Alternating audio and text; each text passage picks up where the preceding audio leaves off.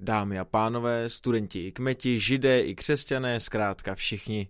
Vítejte u poslechu další epizody podcastu Balast. V tomto adventním a vánočním čase jsme se rozhodli náš díl pojmenovat Knihovna knih a budeme se v něm věnovat hebrejské Bibli a židovským studiím na Filozofické fakultě Univerzity Karlovy. Od mikrofonu ze studia Campus Hybernská vám příjemný poslech přeje Filip Liška.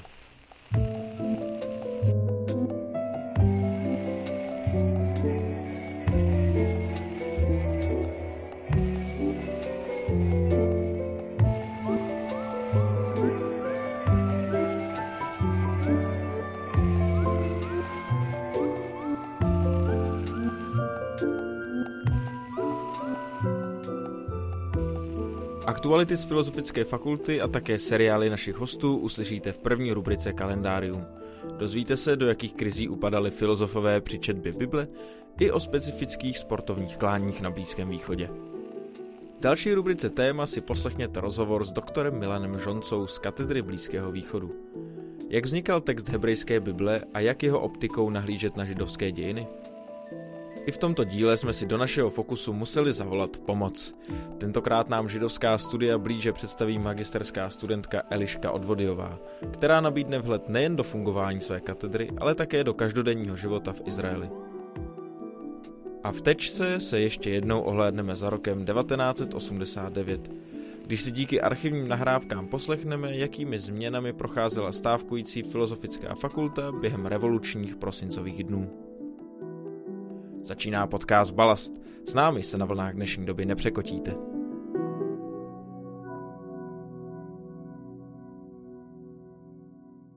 Měsíc prosinec značí také poslední kalendárium tohoto kalendářního roku. Já jsem rád, že tu můžu přivítat náš tradiční tým, doktoranda filozofie Marka Ketnera. Zdravím všechny posluchače na Blízký východ i ten nejbližší a také kapitána florbalistů Filozofické fakulty Karla Srnského, který není doktorandem filozofie. Není, ale třeba jednou může být příjemný poslech. Začínáme opět s nějakou baterií aktualit, tou první, kterou jsem nadšený, že můžu zmínit, tak se týká našeho ctěného pana profesora a samozřejmě takového duchovního otce názvu podcastu Balast, Tomáše Halíka, který udělal tour po Polsku a sebral tam celou řadu cen například cenu biskupa Pieronka za vynikající postoje a úspěchy při spojování křesťanských a evropských hodnot, ale také se stal čestným profesorem na Varšavské univerzitě a také se stal prvním zahraničním laureátem ceny Josefa Tischnera, udělované významným intelektuálům, publicistům a sociálním aktivistům.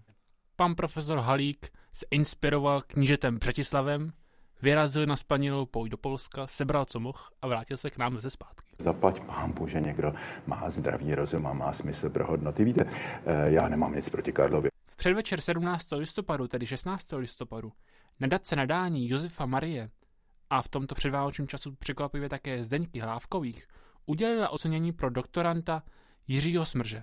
Jiřího Smrže si pamatuju, ten s náma každou středu ráno, ještě když jsem chodil do prváku, s náma dělal pomocný vědy historický a s ním jsme luštili ty paleografické texty, to bylo docela ostrý, ale byl dobrý, byl fakt dobrý.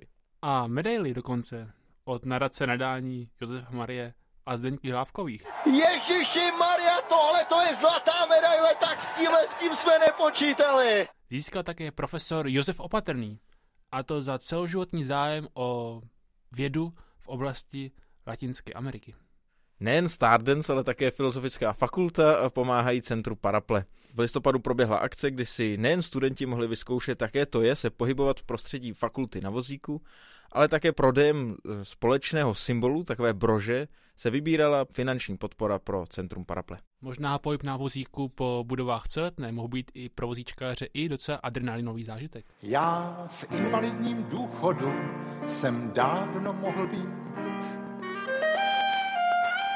a dále děkan fakulty Michal Pulman předal 22. listopadu hodnost emeritního profesora jednak literárnímu vědci, romanistovi a překladateli Jiřímu Pelánovi, známému například pro své dílo Antologie italské renesanční literatury, a pak také profesoru Josefu Žemličkovi, který se eh, zabývá především středověkem a zejména dějinami středověkého osídlení. Sám Docent Michal Pulman byl také oceněn, a to na slavnostním gala večeru florbalistů Filozofické fakulty, kde byl s ohledem na svůj končící mandát děkana uveden do síně slávy florbalistů Filozofické fakulty.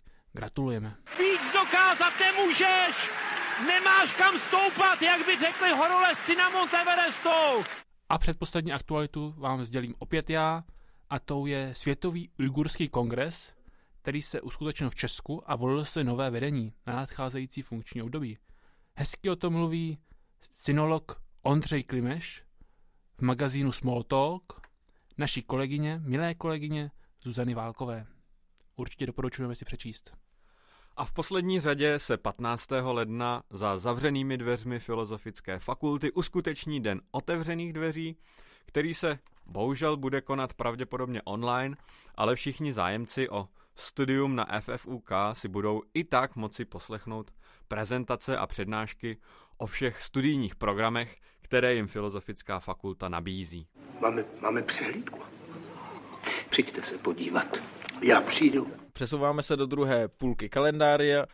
Opět zde máme uh, hosta na rotujícím žhavém horkém křesle uh, kalendária podcastu Balast a tím je tentokrát uh, jeden z čelních představitelů blízkovýchodního spolku Majlis uh, a tím je Matouš Horčička. Zdravím všechny diváky, děkuji za pozvání. Matouši, já ani nebudu radši zmiňovat, že jsi taky útočníkem florbalistů Filozofické fakulty. Naši posluchači už stejně tak trochu mají dojem, že florbalisté jsou takovou zednářskou loží, co se týká fakulty, tak možná blíž představ radši jen ten spolek. Tak já samozřejmě po, o florbalistech Filozofické fakulty bych mohl hovořit celé hodiny, ale dobře, tedy přistupím k spolku Majlis a sice Uh, náš spolek Majlis, vlastně ten název vychází z, z arabštiny, z kořené Jils, čo, což znamená původně sedět, ale v přeneseném významu to znamená schromáždění. V Iránu to dokonce označuje parlament, uh, například, nebo respektive Majlis je uh, jako označení pro parlament v Iránu. A náš spolek vlastně funguje jakožto uh, zásadní prvek, integrační prvek uh, in, uh, na naší katedře, spojuje studenty s vyučujícími a vlastně celou katedru s veřejností fakticky. Vlastně spolek relativně je jako mladou součástí katedry, protože vznikl na přelomu let 2015 a 16 od té doby se podílí vlastně jak na uh, tom studentském životě na katedře, ale pak samozřejmě uh, chystáme uh, seznamovací kurzy, pro veřejnost zase pořádáme například přednášky. A jelikož Marek tady hovořil o, o dni zavřených, respektive otevřených dveří na Filozofické fakultě, tak my vlastně tam také působíme a srdečně vás zveme na okénko katedry Blízkého východu, kde pří, případně také promluvíme a všechny uchazeče budeme srdečně motivovat ke studiu uh, u nás na blízko, blízkovýchodních studiích. Tak to byla pozvánka do breakout roomu eh, v rámci online prostoru. Zároveň to byla taky náš vstup do blízkovýchodní problematiky, kterou budeme řešit celý tento díl, ale budeme trochu ušeji zaměření na Izrael a na hebrejskou kulturu, konkrétně na Bibli. A tu už nám představí tradiční seriál Marka Kettnera Filozofů v krizi. Já jsem si pro dnešní téma vybral Serena Kierkegaarda, který říká, že filozofie se ocitá v krizi právě když čte Bibli, když čte například příběh o Abrahamovi a Izákovi, tak filozofie zjišťuje, že sama má určité hranice, které překračuje pouze víra. A Kierkegaard velice kritizuje například Hegla za to, že víru považoval pouze za jedno stádium v lidském životě, které poté člověk překonává vstříc například nějakému filozofickému stádiu, tak Kierkegaard říká, že je to úplně obráceně a že ta víra je vlastně nějakým až nejvyšším stádiem lidského života a že je určitým překonáním filozofie. A ten problém, který stělesňuje pro Kierkegaarda Abraham ve svém činu, řekněme, oběti Izáka, je určitý rozpor etiky a víry. Kdy etika, určité obecné ustanovení nebo obecná pravidla, uchopitelná rozumem, naprosto přestávají pracovat, ztrácí veškerou hodnotu pro Abraháma a ten je překračuje jako jedinečná osoba, jako jednotlivec, povznáší se nad živel obecného, kterým je živlem filozofie a pouze tak může prokázat svoji víru a pouze tak se může stát otcem jak křesťanství, tak vlastně i židovství a víry muslimské. Karle, ty máš také seriál, který se týká Blízkého východu, tak jak evropská hodnota kalokagátie se projevuje právě v tomto specifickém prostředí, uh, vybrujícím prostředí Blízkého východu. Blízkovýchodní prostředí je velmi specifické a tomu odpovídají i místní sporty. Já bych jmenoval třeba zajímavý sport buskaši. Buskaši je vlastně jezdecký sport, kdy proti sobě soutěží dvě skupiny jezdců, většinou okolo 20 členů, ale může se třeba skupina tým rozrůst až na tisíc závodníků, protože v průběhu hry se může kdokoliv přidat a zúčastnit se této zajímavé atraktivní hry. V čem hra spočívá? Hra spočítává v tom, že na hřišti velkém okolo dvou kilometrů se hráči snaží na koních získat v evropském prostoru jsme řekli asi, asi míč, ale je to vlastně tělo, tělo kozla bez hlavy, ne, Karle, já si jenom dovolím vstoupit, že tam občas eh, v Tadžikistánu se třeba eh, hlava i ponechává, jenom pak prostě tím, že se s tou kozou hraje tak, nebo s tím kozlem hraje tak dlouho, tak to tělo je pak tak jako velmi vytáhané a ta, ta koza má velmi dlouhý krk. Ano, to pak je populární africká mutace, kdy se dá použít i tělo žirafy. Ale samozřejmě, když nemáte žirafu nebo mrtvého kozla, můžete klidně použít i tělo zabitého otroka.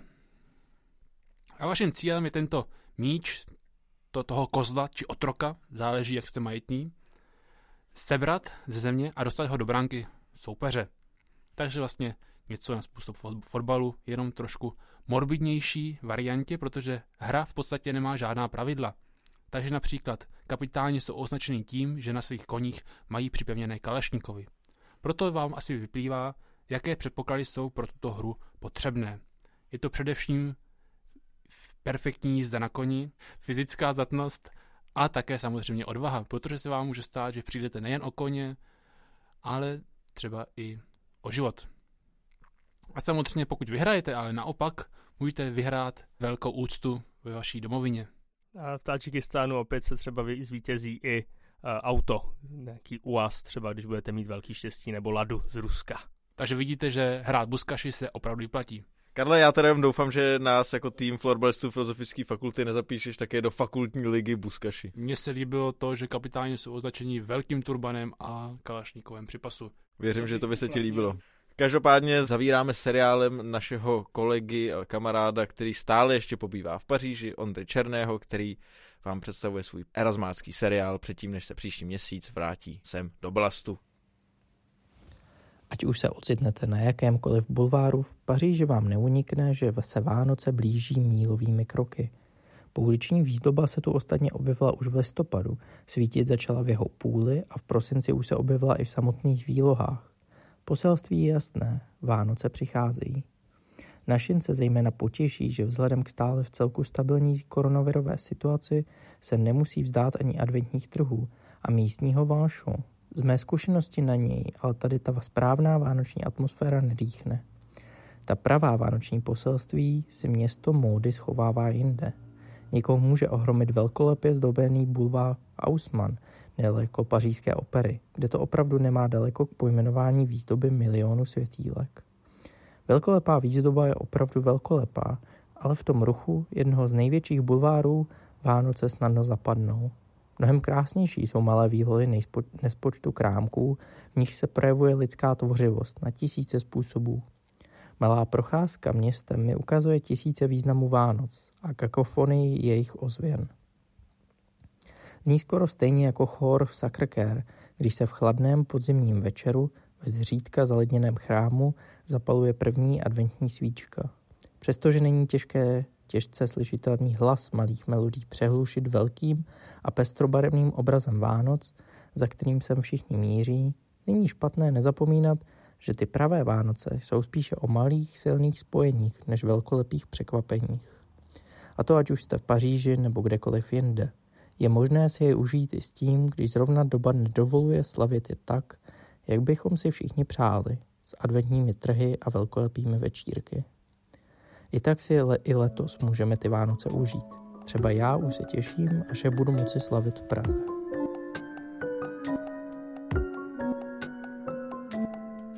Kalendária s vámi pokračuje Filip Liška a přesouváme se do rubriky Téma, kde si povídáme s vybranými odborníky z půdy Filozofické fakulty. Mám velkou radost, že zde můžu přivítat doktora Milana Žoncu z katedry Blízkého východu, který na fakultě vyučuje hebrejštinu a odborně se věnuje kulturním dějinám židů ve středověké Evropě, náboženské interakci mezi židy a křesťany a také studiu Bible. Dobrý den, pane doktore, a děkuji, že jste si našel čas na balast. Dobrý den a děkuji za pozvání. Pane doktore, představte si klidný večer po náročném dnu. Po jaké knize sáhnete, abyste tak trochu zrelaxoval? Bude to Bible? Uh, no,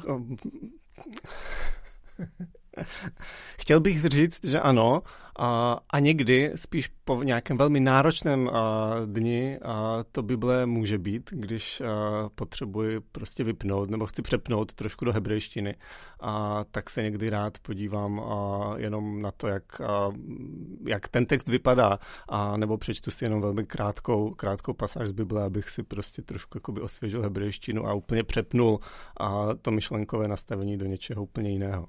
Ta otázka s tím trochu souvisí.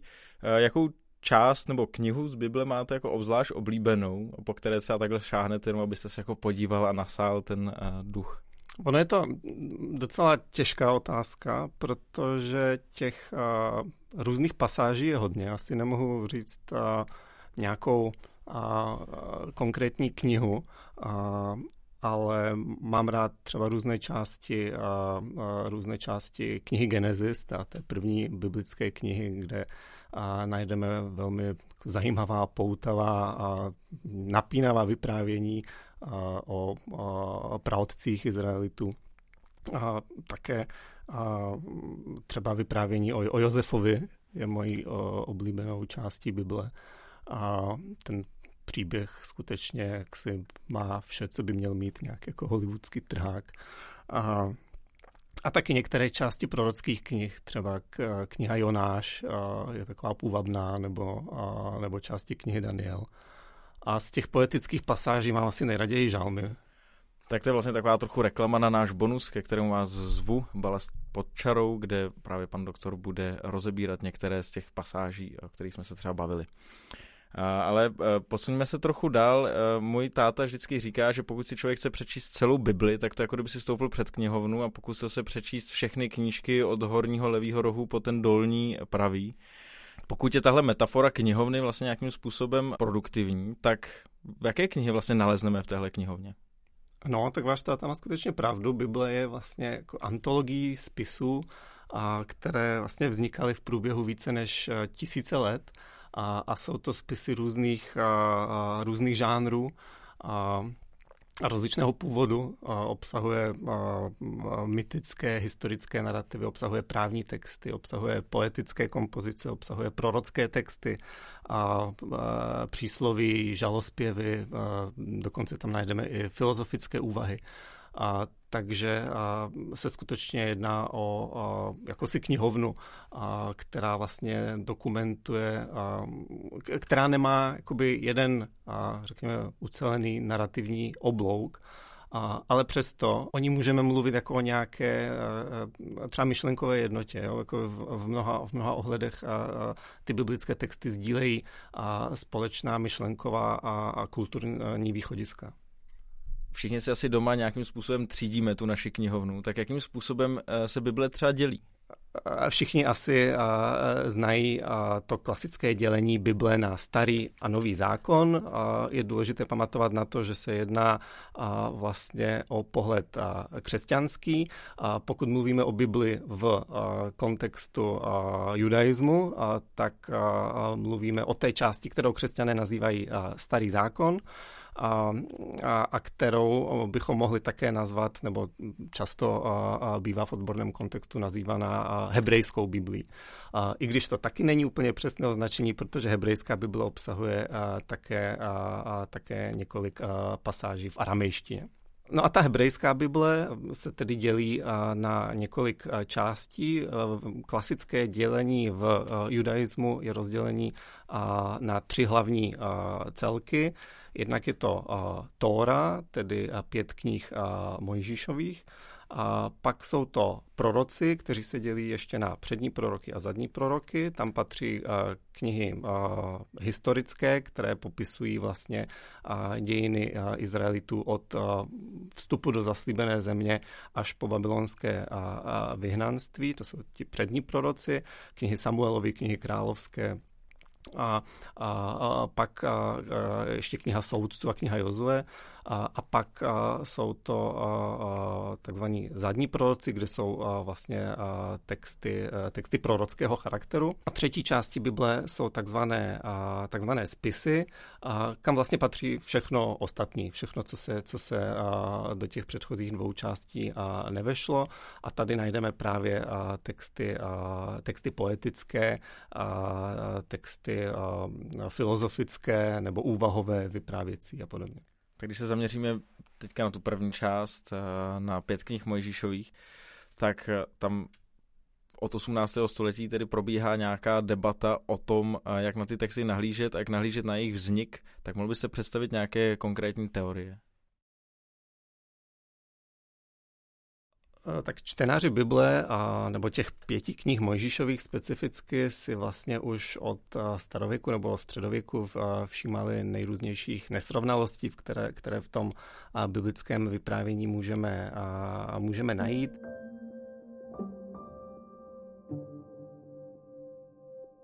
Všímali si nejrůznějších duplicit, všímali si vlastně problematické perspektivy. Ten text třeba v knize Deuteronomium obsahuje a, popis a, a Mojžíšovi a, a smrti a pohřbu, přitom podle toho tradičního pohledu a, je autorem celého Pentateuchu, těch pěti knih Mojžíšových právě, právě Mojžíš. Tak tohle to bylo vnímáno jako problematické, ale právě až v 19. století s příchodem a, a, historického kritického pohledu na Bibli, tedy pohledu, který se snaží biblický text vnímat nezaujatě, nepředpojatě a v jeho historickém a kulturním kontextu.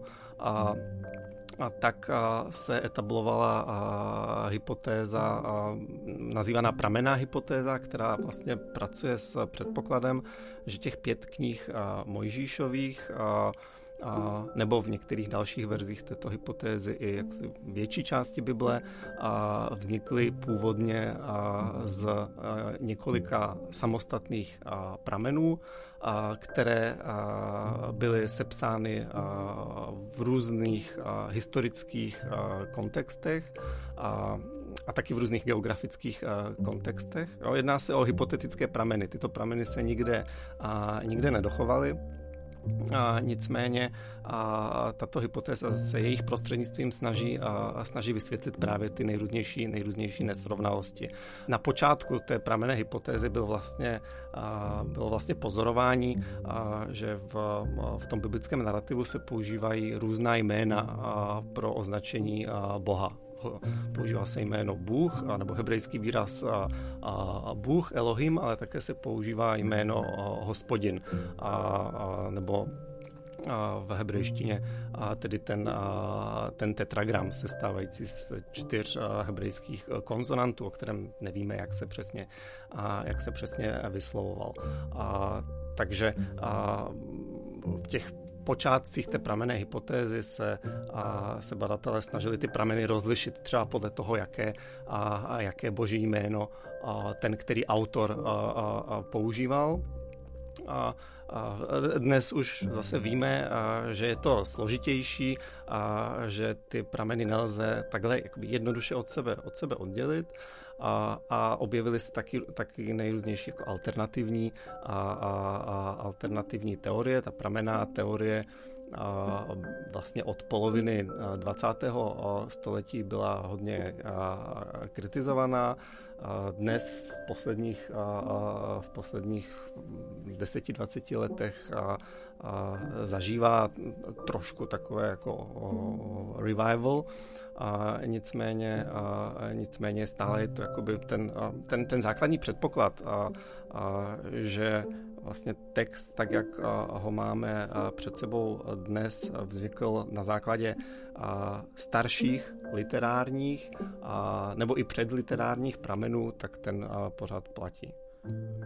v biblickém studiu se časokrát používá termín vrstvy právě pro ty jednotlivé prameny, jak se různě překrývají a tak dále. Jaké třeba vrstvy můžeme najít, a teď si vezmeme konkrétní příklad, té dvojí zprávy o stvoření světa hned ze začátku knihy Genesis? Hmm, to vyprávění o stvoření světa je velmi dobrý a, příklad, protože pokud třeba vaši posluchači právě pod vlivem tohoto pořadu vezmou a, do ruky Bibli a otevřou a, a ji hned na začátku a přečtou si první tři kapitoly a knihy Genesis, a, tak uvidí, že se tady a, vypráví o stvoření světa dvakrát.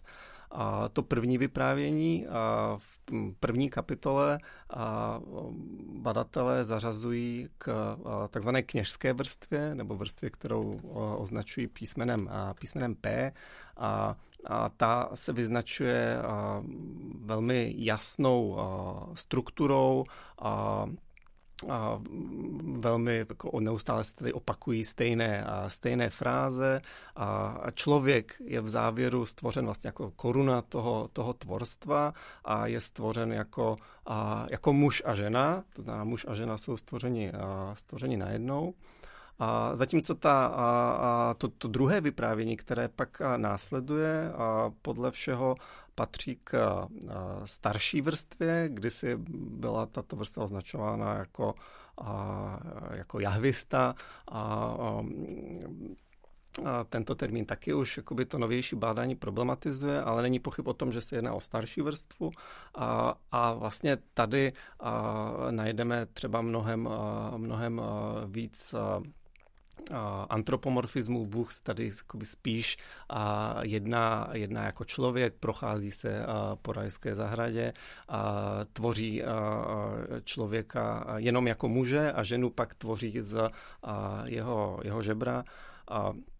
A takže tady vlastně můžeme, můžeme vidět, jak ten, to výsledné vyprávění, tak jak, jak ho máme dnes, a je výsledkem nějakého vědomého pokusu a propojit tyto, tyto dvě alternativní verze toho vyprávění o stvoření světa které ten, ten redaktor patrně vnímal jako stejně autoritativní a pokusil se vlastně nějak proplést, proplést dohromady. Ale tím vlastně vytvořil celou, celou řadu problémů nejenom v této části Bible, ale i na, na různých dalších místech, které pak jakoby otevírají velké možnosti nejrůznějším jakoby interpretacím pozdějším.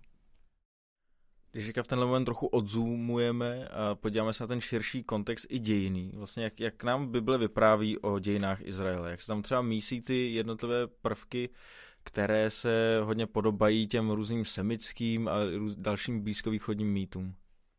Historicita toho biblického vyprávění je opět vlastně otázka, která, kterou, se, kterou se biblistika zabývala od samého, samého počátku a, a dnes vlastně si ten konsenzus, který a, a panuje, a nahlíží Bibli primárně jako vlastně nějaký a, teologický dokument. To znamená, a, Ono totiž to zejména ty první, řekněme, těch pět knih Mojžíšových a ty přední proroci a, a ty historické knihy a jsou, a, oni trošku klamou tělem, jo, protože vypadají jako, jako historické vyprávění, a nicméně a nejedná se tady o se nějakou historiografii v tom a moderním a, slova smyslu, a, ale jedná se o teologický dokument. To znamená, a, Bible a tady se nesnaží a, a líčit a, historii a nějakým, řekněme, nezaujatým a, a, a historicky věrným způsobem, a, ale snaží se a, vlastně to, to, to vyprávění a, dějin a, izraelského národa od vlastně stvoření světa a, až po až po babylonské zajetí a v, v, šestém, v šestém století před naším letopočtem, tak vlastně je tady prezentováno, prezentováno nebo nahlíženo teologickou optikou. Jo? Snaží se vlastně tady zprostředkovat nějaký, nějaký náboženský pohled náboženské vysvětlení těchto, těchto dějin. To znamená rozhodně a, a, jak si dnes a, už se nesnažíme a, nebo se badatelé, kteří se Biblí zabývají, nesnaží a, a, si třeba prostřednictvím archeologických nálezů a potvrdit a, historickou věrnost třeba popisu dobývání a dobývání a Izraele, Izraelity po východu z Egypta. A, a protože tenhle ten narrativ se ukázal vlastně jako, jako archeologicky nepodložený. Jo. A to, to dobývání země v uvozovkách rozhodně neproběhlo tak, jak nám ho líčí Bible. A nicméně Bible nám vlastně nemá ani v úmyslu vylíčit tyto události jako nějaké historické události. A musíme pamatovat na to, že i ty historické, historické texty nebo ty historické narrativy v Bibli a, tak a, byly sepsány a, mnoho staletí po těch událostech, a, které, a, které popisují. Jo. A, takže a, a, takže nahlížejí a, ty historické události s a, velkým odstupem a, a vlastně je nějak teologicky a nábožensky a, a reinterpretují prostřednictvím toho biblického narrativu. Bavili jsme se o tom, že Bible teda uh, především ukazuje nějaký teologický pohled a ne vyloženě dějiný. Tak máme na druhé straně ty archeologické nálezy. Tak v kontextu obou, jak vlastně nám vystupují ty dějiny Izraele, starověké dějiny Izraele?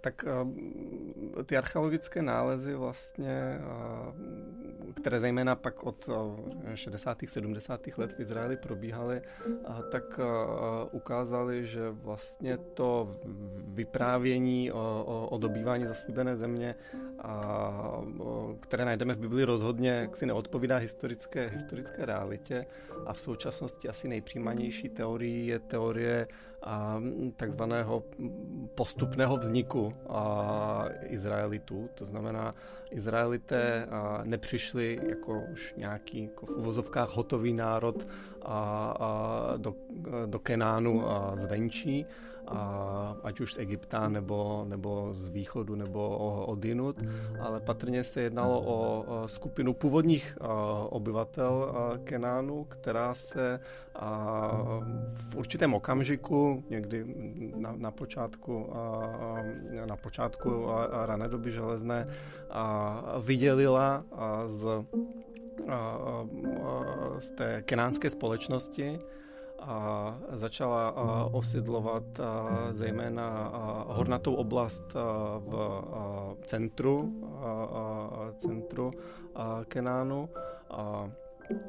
tu takzvanou vrchovinu, a, a, a začala právě uctívat a, a Boha jménem a Jahve nebo, nebo hospodin a, jako a vlastně to, to, to bylo jako jedním z a, a spojitek, a, spojitek a jejich identity. Ale nelze vyloučit třeba jakoby další a, a, další a, aspekty, jako náboženské aspekty té identity, jako je zajímavé třeba archeologické nálezy a těchto osídlení, které vznikají v této době, třeba tam nenalezají žádné prasečí kosti.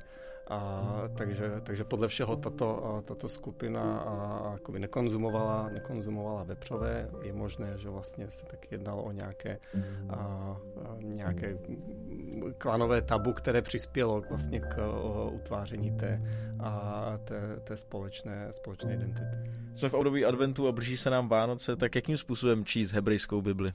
Jakým způsobem číst hebrejskou Bibli v období Vánoc? A, tak v zásadě existují dva způsoby.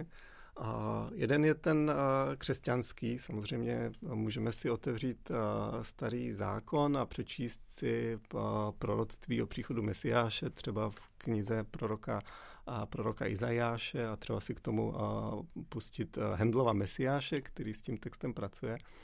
A druhý způsob čtení Bible o Vánocích by byl způsob židovský a, ten spočívá v tom nečíst Bibli vůbec.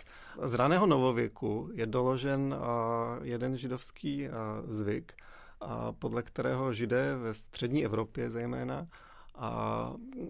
na štědrý večer nestudovali Tóru, a, naopak se věnovali karetním hrám a, a konzumovali hodně česneku.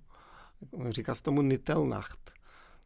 A původně a tedy si, se předpokládalo, a, že a, se jednalo vlastně o nějaký zvyk, zvyk s polemickým aspektem. Jo, židé a prostě a nechtějí v ten večer, kdy přichází na svět křesťanský, a křesťanský mesiáš, a, a se věnovat té nejposvátnější aktivitě, studiu zjevení. A proč se jí ten česnek? A na nějak jakoby na odehnání, odehnání zlých duchů, který, kteří jaksi taky v té době se pohybují ve zvýšené míře to má svoje kořeny právě v křesťanské praxi, kterou židé jako i v, jako v, jiných, v jiných případech vlastně jsou inspirováni, ale vloží do ní taky nějaký jako polemický, polemický osten, aby, aby, se, aby se vyhranili vůči a vůči té většinové společnosti.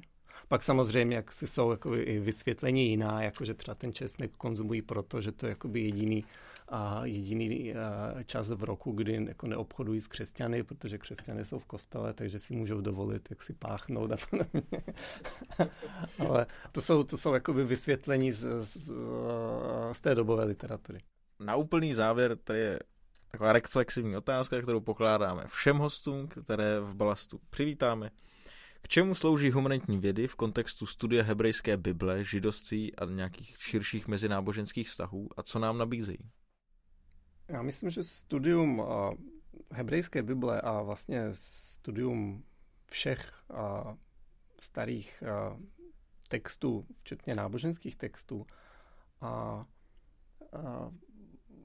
je vlastně pro nás takovou cestovní kanceláří napříč časem, která nám pomáhá a vlastně nenechat se, nenechat se svést to jakoby totalitou prezentismu a tím dojmem toho, že tak, jak jsou věci dnes a, a, a že to je nějaký přirozený a, a, nevyhnutelný stav.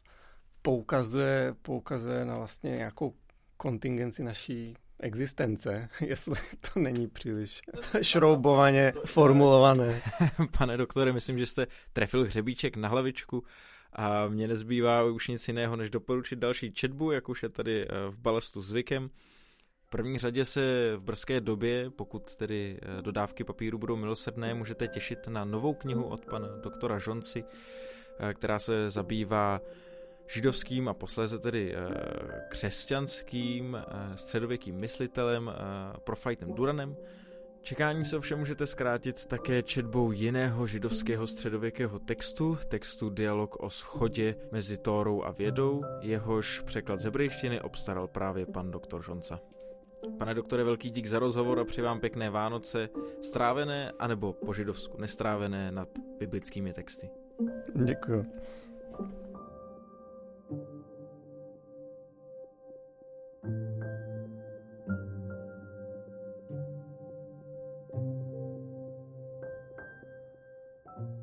Jako možíš mořem i podcast Balast nezatržitelně postupuje dál. V rubruci Focus nad vámi vypíná své ruce Filip Liška. Ale určitě bych brzo umdel nebýt toho, že mi na pomoc do dnešního dílu přišla studentka hebraistiky Eliška Odvodijová. Ahoj Eliško.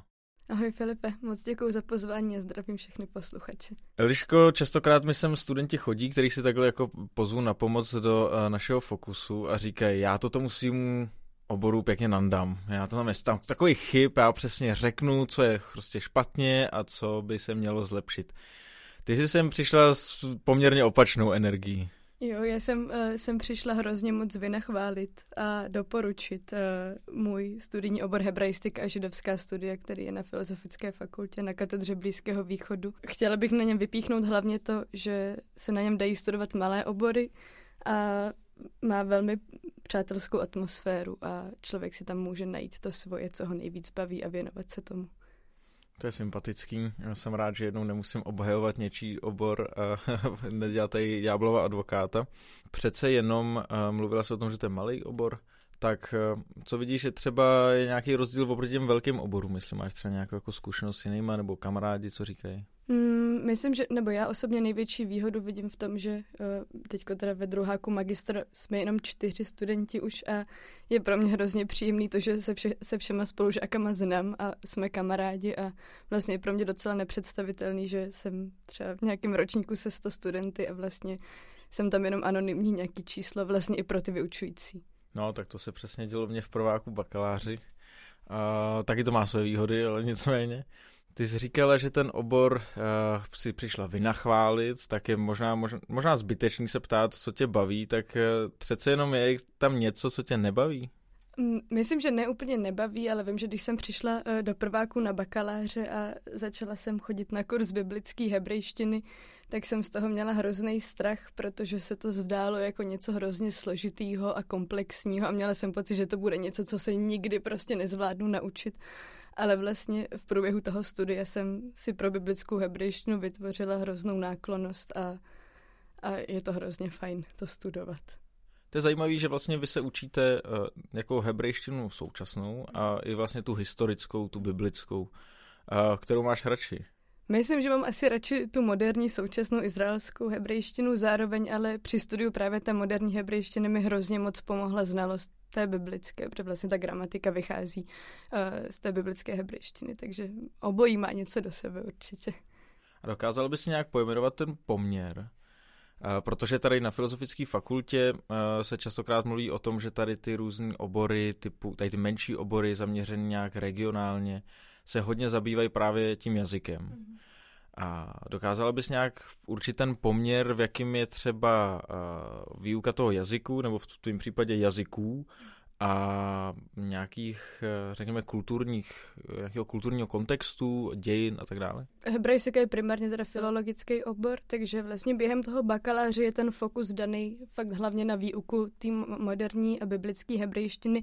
Zároveň ale už během toho eh, bakalářského studia je tam na výběr spousta předmětů o historii a kultuře a židovských zvicích a vlastně ten historický diskurs jde od Bible až po současnost. Historický diskurs, krásné slovo, já jsem rád, že tady padlo. Jsem úplně souvně, jaká byla ta otázka. diskurs to prostě přibije vždycky.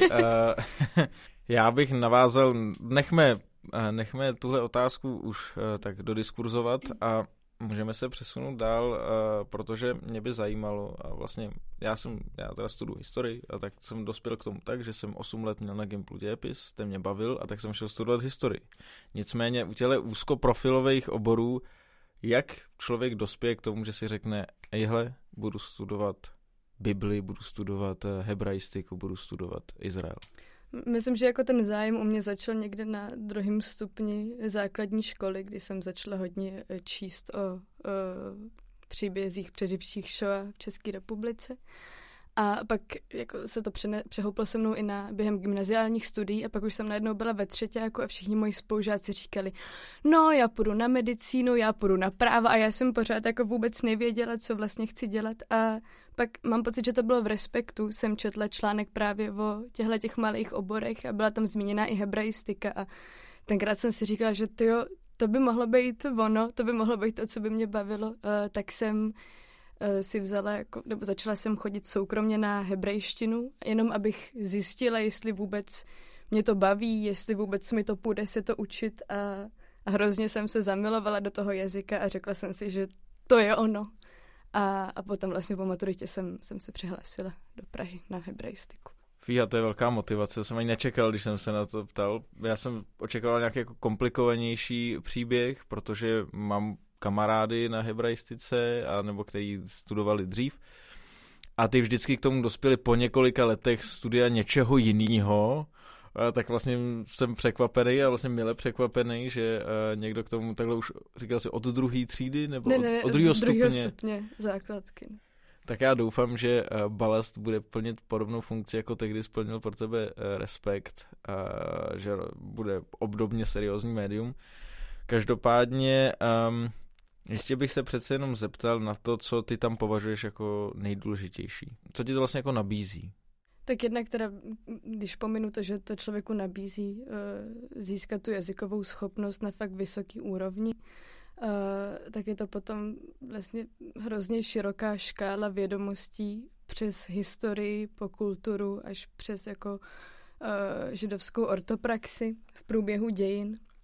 A myslím si, že důležitý je taky říct to, že vlastně uh, ten obor člověku dost nabízí to se jako specializovat ve velmi specifických věcech, které člověka baví a zajímají ho a, a vlastně student má dost volnou ruku třeba při, při výběru bakalářky nebo diplomky v tom si říct, jo, mě hrozně baví uh, jidiš, tak budu se zabývat teď jidiš. A ta katedra nebo ten obor nabízí fakt volnou ruku a širokou škálu uh, témat, který se studenti můžou zabývat. Tak pardon, teď budeme muset se přesunout. Tamhle vidíme raketu Kasám. Ne, to není raketa Kasám, to je protistřela. Protistřely vyletěly. Ano, teď vidíme protistřely.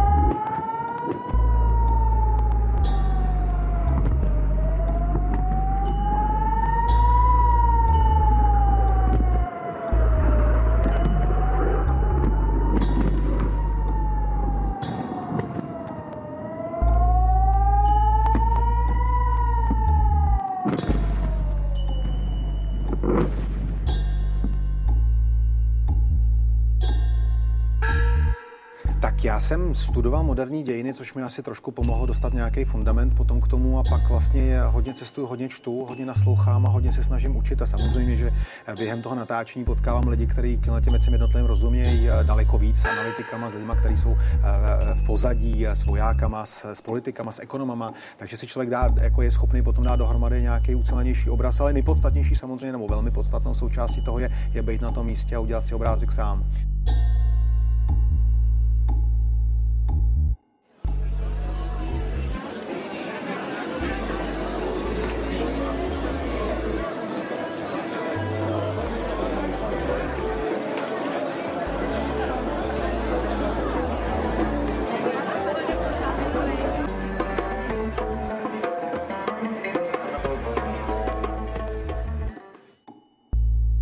Tolik adrenalinová ukázka každodenního života v Izraeli posledních dní.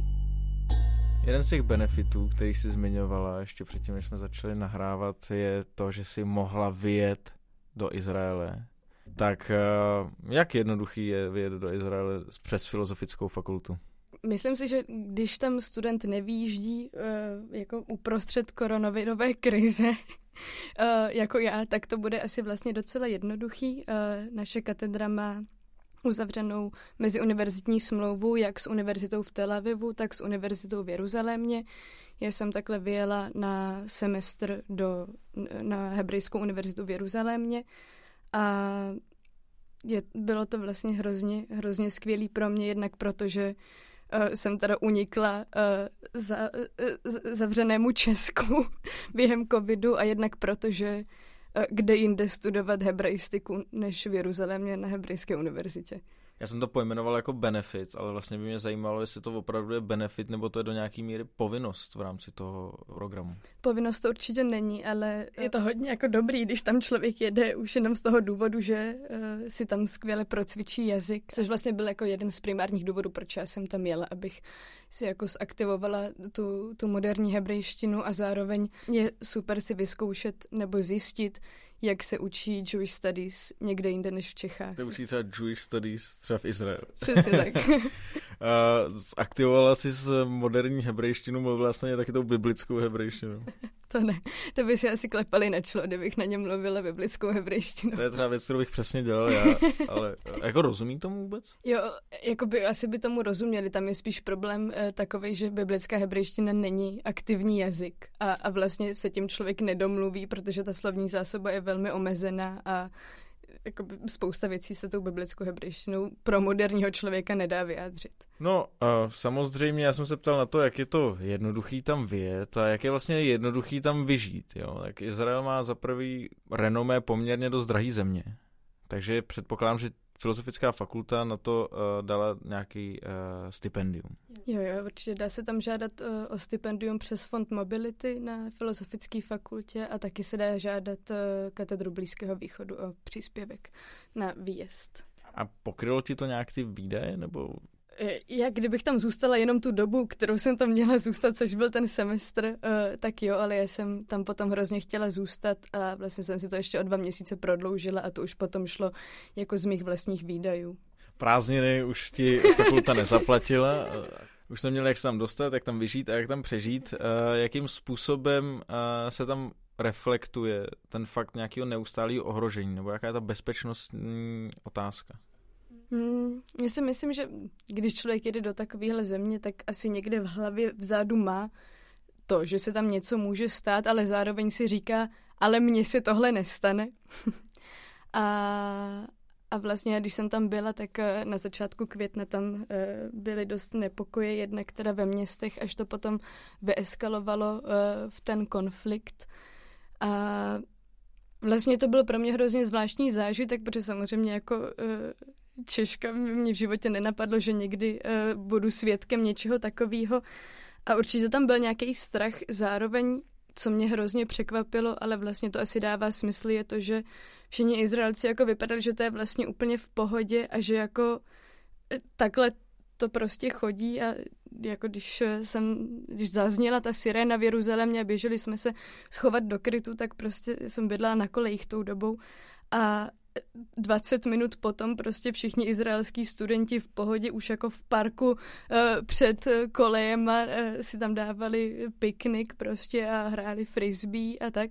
Takže vlastně na jednu stranu člověk jako cítí to, že se bojí nebo že jakoby neví, jak se chovat v takové situaci na druhou stranu, ale cítí klid od těch místních. Zažil jsi někdy, jak tam funguje ten Iron Dome? Viděl jsi to někdy? Neviděla jsem to, protože já jsem byla tou dobou v Jeruzalémě a tam teda naštěstí tady ta siréna protiraketová zněla jenom jednou.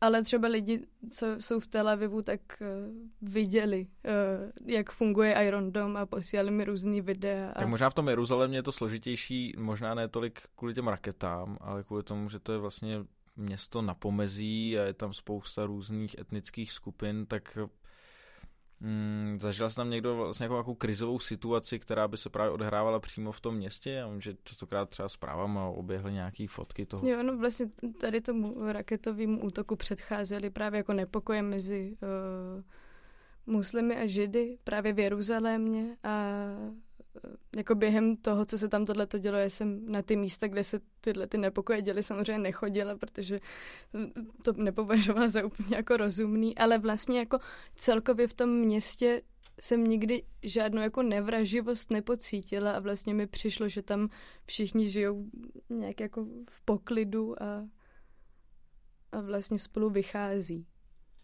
No, ty jsi mluvila o tom, že v tom uh, Jeruzalémě uh, ty lidi na to reagují velmi každodenně, řekněme, na všechny tady ty různé výzvy. Um, mě by zajímalo, jak možná to berou mladí lidi, který si tam určitě potkala, se kterými se tam uh, zpřátelila a jak vlastně žijou v takovémhle státě a jako žije se jim tam dobře? No, tak to bych rozdělil asi jako na dvě skupiny lidí. Uh, jedna skupina lidí jako to bere jako naprostou samozřejmost, třeba tu vojenskou službu a vlastně jim to nepřijde jako nic zvláštního a i jako víceméně souhlasí třeba s politikou státu Izrael. A pak je tam druhá skupina lidí, který právě, a byly to většinou lidi třeba mezi 25. a 30. Eh, rokem života, který jako si říkali, že vlastně v téhle zemi třeba nechtějí zakládat rodinu, z mnohých důvodů a, a byli to lidi, kteří třeba jako místo toho, aby šli do armády, tak odletěli na pět let ke svým eh, příbuzným do Ameriky, aby se tomu vyhnuli. Takže si myslím, že vlastně i ta mladá generace je v tomhle tam dost rozpolcena a, a nesjednocena. Já bych to možná ještě obrátil zpátky k té hebraistice jako reflektujícímu oboru, tady těch různých věcí, které si ty reálně zažila, tak si se teďka můžeš vrátit a vlastně na to uh, nějak reflektovat. Uh, jakou třeba roli a, a teďka v tom studiu hraje právě to náboženství? Mm, Vlastně docela uh, silnou, protože pokud se člověk zabývá židovskou kulturou obecně, tak to náboženství je od toho naprosto jako neodlučitelný a vlastně se dotýká v podstatě veškerého uh, života té uh, skupiny a komunity. Takže určitě studium náboženství uh, je jako základní součástí toho studia, je to od toho neodlučitelný. A třeba uh, máš nějaký spolužáky, uh, který konvertovali k židovství během studia? to určitě ne. My právě se na to snažíme dívat spíš z toho kritického hlediska.